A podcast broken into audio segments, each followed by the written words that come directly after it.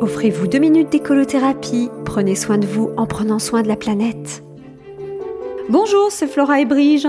Dans une précédente chronique, j'évoquais les conflits de génération, petits conflits faciles en matière d'écologie.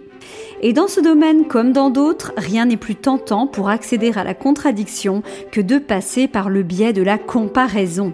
Bien sûr, la comparaison la plus facile restera d'ordre géographique. Hein.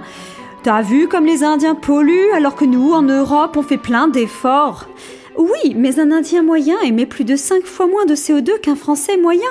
Attends, tu parles des Indiens moyens d'Amérique ou des Indiens moyens d'Inde?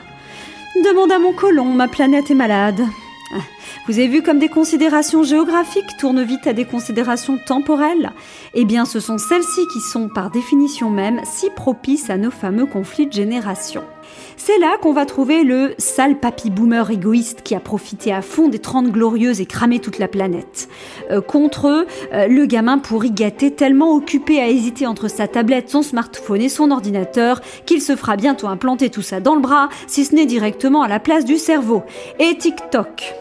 Vous avez vu ces deux arguments chocs Imaginez-vous siéger à la cour d'assises pour les générations futures. Vous trancheriez en faveur de qui?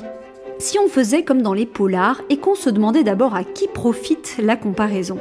Oui, pourquoi opposer aussi bêtement quand même les papy boomers qui ne pensent qu'à leur poire à la génération Z qui ne pense qu'à avoir la pêche et la banane sur les réseaux? L'enquête ne fait que commencer, la suite dans la prochaine chronique qui, je l'espère, vous donnera la patate.